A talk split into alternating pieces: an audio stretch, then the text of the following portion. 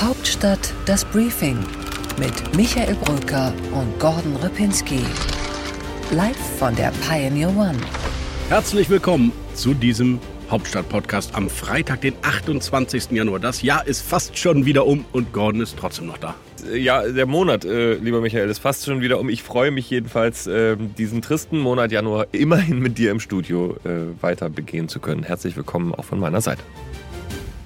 Hier scheint die Sonne. Und apropos Sonne, das ist ja immer noch übrigens das Symbol für die Grünen. Im Logo ist die Sonne und es gibt demnächst an diesem Wochenende eine neue Parteiführung bei den Grünen. Und Gordon und ich haben uns überlegt, wir reden mal darüber, wer sind die beiden da eigentlich, die da jetzt an die Spitze der Grünen kommen. Ja, es ist deshalb besonders spannend, weil es eine grünen Parteiführung ist, die parallel zu der grünen Regierungsbeteiligung aktiv sein wird. Und wir wissen ja von so legendären grünen äh, parteiführenden Duos, Duos wie Gunda Röstl und Antje Radke, dass so eine Parteiführung auch gern mal untergehen kann, wenn währenddessen regiert wird. Also ist die Frage, wie werden Omid Nuripur und Ricarda Lang das machen? Ich bin immer noch gedanklich bei Gunda Röstl. Du hast recht, es gab mal eine ja. Grünen-Spitze, die regieren musste aus der Parteizentrale, obwohl eigentlich Joschka Fischer damals regiert hat. Also das ist also schon mal das Thema Nummer eins. Wie sehr grenzen sich diese beiden von Robert Habeck und Annalena Baerbock ab? Darüber reden wir gleich. Aber zunächst mal, wer sind die beiden? Du kennst Omid Nuripur, den Außenpolitiker der Grünen, sehr lange, hast ihn lange begleitet. Der wird neuer Parteichef. Was ist das für ein Typ? Ja, ich kenne ihn tatsächlich eine ganze Weile schon. Als Außenpolitiker, als Verteidigungspolitiker habe ich ihn kennengelernt. Das ist schon mehr als zehn Jahre her, dass wir in Afghanistan waren zusammen, dass ich ihn mal begleitet habe. Wir saßen zusammen im Bundeswehrlager in Faisalbad fest, weil wir wegen Nebels nicht rausfliegen konnten und hatten besonders viel Zeit, äh, uns kennenzulernen. Ich kenne ihn seitdem als einen hochpragmatischen Außenpolitiker, der wirklich immer an seinem Themenfeld und an der Richtigkeit von politischen Handeln interessiert war und nicht so sehr an den grünen Idealen oder Ideologien. Äh, das heißt, da ist er auch immer wieder auf Konfrontation mit den Grünen gegangen, auch wenn es zum Beispiel um Bundeswehreinsätze ging. Da war er nie zum Beispiel so dagegen wie andere Grüne. Ah, dann machen wir jetzt direkt mal den Nuripur-Test. Der Mann ist ja äh, mitten im Herzen des westlichen Bündnisses verankert, Mitglied der Atlantikbrücke, diesem kapitalistischen, dubiosen Verein da, Gordon. Wie kann so einer überhaupt bei den Grünen Karriere machen?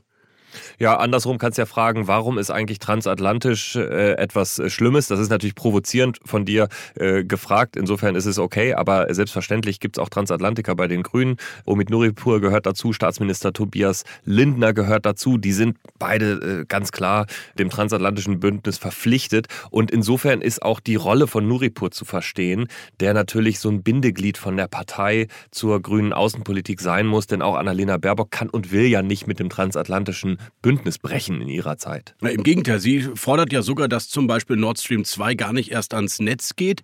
Das heißt, da ist er auch ganz klar auf dem Berber-Kurs, was den harten Umgang mit Russland betrifft? Ja, das schon, auf jeden Fall. Er ist auch ein Vertreter der wertegeleiteten Außenpolitik dieser Idee von Annalena Baerbock, aber er versteht das eben nicht als antitransatlantisch.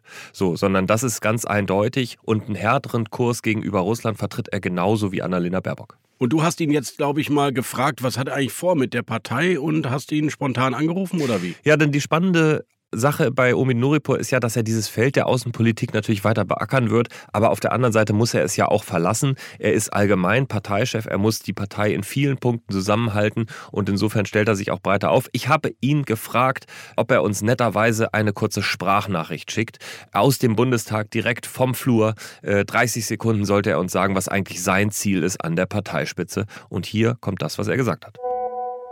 Die neue Parteiführung äh, muss äh, den Laden zusammenhalten, muss äh, natürlich an der Seite der Ministerinnen und Minister stehen, die wir haben, äh, eng mit der Fraktion zusammenarbeiten und äh, helfen, dass wir liefern, auch mit dem eigenen Profil als Partei in einer Koalition. Und das mit dem Ziel, dass wir in vier Jahren wieder bei der K-Frage mitwirken können als äh, die führende Kraft der Linken Mitte in Deutschland. Interessanter Typ, Gordon, verstehe ich mitten im Herzen der Realos. Lass uns über Ricarda Lang sprechen, die Kollegin an der Parteispitze, die ja wahrscheinlich den linken Flügel dann abdeckt und eine inzwischen sehr prominente Figur, leider vor allem, weil sie sehr viel über sich ergehen lassen muss, im Netz angefeindet wird, vor allem von Männern. Und sie ist da sehr selbstbewusst, sehr klug, muss ich sagen, und, und, und stellt sich diesen Hatern, den Sexisten da draußen, die sie, ja, eigentlich warum attackieren, weil weil sie so aussieht, wie sie aussieht und sich anmaßt, eine klare politische Meinung zu vertreten. Da kommen Kommentare, die fangen an bei, hey, pass doch mal auf deine Gesundheit auf, von vollkommen fremden Menschen, die mich noch nie persönlich getroffen haben. Pummelchen, dick, unattraktiv, fette Fotze. Und ich habe viel zu viele Frauen erlebt, die sich zurückgezogen haben, die gesagt haben, dann benutze ich eben dieses soziale Medium nicht mehr, die jeden Tag darüber nachdenken, was kann ich heute sagen oder was nicht, habe ich die Kraft, mich diesem Hass und dieser Wut auszusetzen. Wir müssen nicht nachgeben, wir können dagegen ankämpfen und wir lassen uns nicht auseinanderdividieren, sind gemeinsam stärker.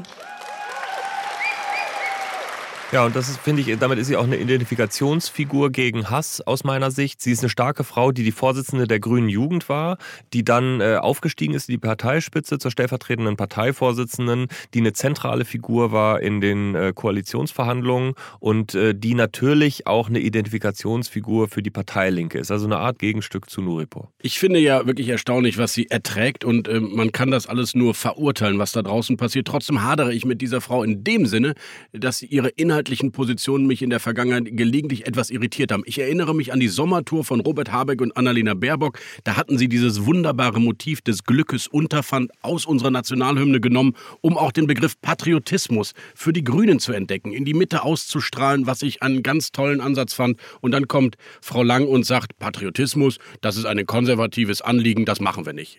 Das finde ich wirklich zu dünn. Ja, kannst du so sehen. Auf der anderen Seite würde ich sagen, dass das der Sommer der Vorbereitung der Kanzlerkandidatur war bei den Grünen. Da haben sie bewusst das Spektrum aufgemacht. Da ist äh, Habeck genau in diese Richtung gegangen, hat dieses Thema Innenpolitik, äh, Patriotismus für die Grünen aufgemacht. Auf der anderen Seite hat Ricarda Lang dann wieder die Parteilinken eingefangen, äh, die vielleicht dagegen sind. Ich habe das strategisch, habe ich das verstehen können, auch wenn ich da jetzt persönlich auch eher bei der Position bei Habeck wäre. Ähm, aber was ich besonders spannend finde als ähm, Veränderung Veränderung innerhalb der Grünen ist eben, dass Ricarda Lang auf diese soziale Frage auch mehr achtet als andere. Das finde ich spannend und kontrovers und da bin ich mir gar nicht so sicher, ob das erfolgreich sein wird, weil ich glaube eigentlich nicht, dass wir eine zweite äh, sozialpolitisch motivierte linke Kraft oder eine dritte sogar mit der Linkspartei in Deutschland brauchen. Auf der anderen Seite aber dieses Thema konsequente Klimapolitik aus meiner Sicht eine Lücke auch reißen wird. Weil Habeck das zwar besetzt, in seinem Ministerium, aber weil er eben auch gleichzeitig Wirtschaftsminister ist und deswegen natürlich niemals all das umsetzen können wird, was er eigentlich vielleicht von den Grünen aus müsste. Äh, interessante These, Gordon. Ich würde sagen, die sozialpolitischen Erfahrungen, die wir im Bundestagswahlkampf gemacht haben, sind ja eigentlich die, dass die Themen zu wenig von anderen Parteien besetzt wurden. Die CDU lernt das ja jetzt auch, dass diese Flanke offenbar offen war. Insofern könnten auch die Grünen vielleicht ja bei dem Bereich wieder etwas zurückgewinnen. Aber ich glaube, dass die Partei insgesamt nicht bei den 15, 20 Prozent bleiben kann, wenn sie sich wieder zurück in eine ja, staatsgläubige, ähm, sozialpolitisch linke Partei zurückentwickelt. Also mehr Claudia Roth und mehr Ricarda Lang und weniger Özdemir und Habeck werden für mich das Projekt 10 Prozent und weniger. Ja, wobei staatsgläubig, das weiß ich gar nicht, ob das das Ergebnis sein muss. Also wenn du dir mal anschaust, das äh, entscheidende sozialpolitische Projekt, das bedingungslose Grundeinkommen, wo immer wieder auch bei den Grünen intensiv drüber diskutiert wird, das hat ja jetzt nicht so viel mit Staatsglaube von, von dem her zu tun, wo es herkommt, sondern eher mit dem Glauben an die individuelle Kreativität. Das kannst du auch als ein individualistisches Projekt sehen, auch wenn du jetzt gerade deinen Mund verziehst und dem nicht zusprichst. Also ich glaube, da ist, was ich dir sagen will, ist, ich glaube, die Grünen sind da anders aufgestellt als die Linkspartei und die SPD, die sozusagen mit voller Gießkanne da Dinge verteilen wollen. Also das bedingungslose Grundeinkommen als individualistisches Projekt zu sehen, ein leistungsloses Einkommen für breite Massen dieser Bevölkerung, die sich dann verabschieden aus einer Aufstiegsgesellschaft, ist für mich das größte Hirngespinst der deutschen Soziallehre. Aber egal. Äh, Moment hier mal, du darfst das hier nicht mit aber egal abbinden. Ich glaube äh, auch nicht unbedingt an das bedingungslose Grundeinkommen. Ich versuche dir und unseren geschätzten Hörerinnen und Hörern zu erklären, wie es die Grünen sehen. Ah, okay. Alles klar. Also die Grünen werden sich, ja, aber wohin denn dann entwickeln? Was ist deren Position gegenüber Robert Habeck und Annalena Baerbock, die ja zumindest nach außen für wahrscheinlich Millionen Deutsche weiterhin die Art Parteiführer bleiben werden? Ich glaube, so ähnlich wie die Rolle von Kevin Kühnert und Lars Klingbeil und mit Abstrichen Saskia Esken bei der SPD. Es muss darum gehen, der Partei eine Zukunftsvision zu erteilen, zu geben, die über das aktuelle Regierungshandeln hinausreicht. Und äh, ich glaube, die größte Herausforderung bei den Grünen wird sein, im Laufe dieser Jahre die Klimabewegung von Fridays for Future und deren Abspaltungen, die in der Partei zu halten. Weil ich glaube, das Risiko, dass sich am Ende dieser Regierungsjahre, wenn in der Klimapolitik nicht so viel umgesetzt wird, dass sich dann etwas noch grüneres, noch klimapolitisch motivierteres von den Grünen abspaltet, das ist einfach riesig. Und das ist die Kernaufgabe aus meiner Sicht der beiden neuen Parteivorsitzenden. Gordon, heute mal in Grün, liebe Zuhörerinnen und Zuhörer. Das ist äh, nicht nur interessant, sondern auch erkenntnisgewinnbringend. Wir werden gleich noch mit einer spannenden Grünen reden, nämlich mit Steffi Lemke, der Bundesumweltministerin. Jetzt, Gordon, aber rein in den Deep Dive, oder? Unbedingt.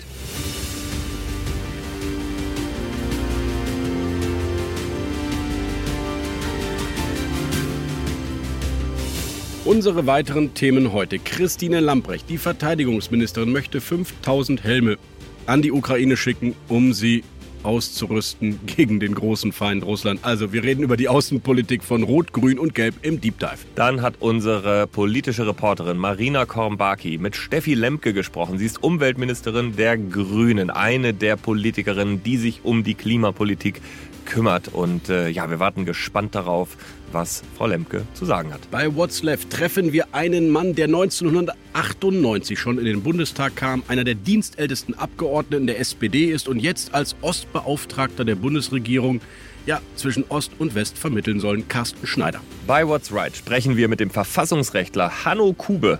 Er ist einer der wichtigsten seiner Zunft in Deutschland. Bei What's Next, liebe Zuhörerinnen und Zuhörer, führen wir unseren Kollegen, unseren Chefkorrespondenten Rasmus Buchsteiner an. Mr. Bundestag wird er auch genannt und er sagt Ihnen und uns, was in den nächsten Tagen und Wochen wichtig wird. In unserer Rubrik Einsatz zu dem kürzesten Interview im Berliner Regierungsviertel spreche ich mit Siemtje Möller. Sie ist SPD-Abgeordnete aus Wilhelmshaven und parlamentarische Staatssekretärin im Verteidigungsministerium.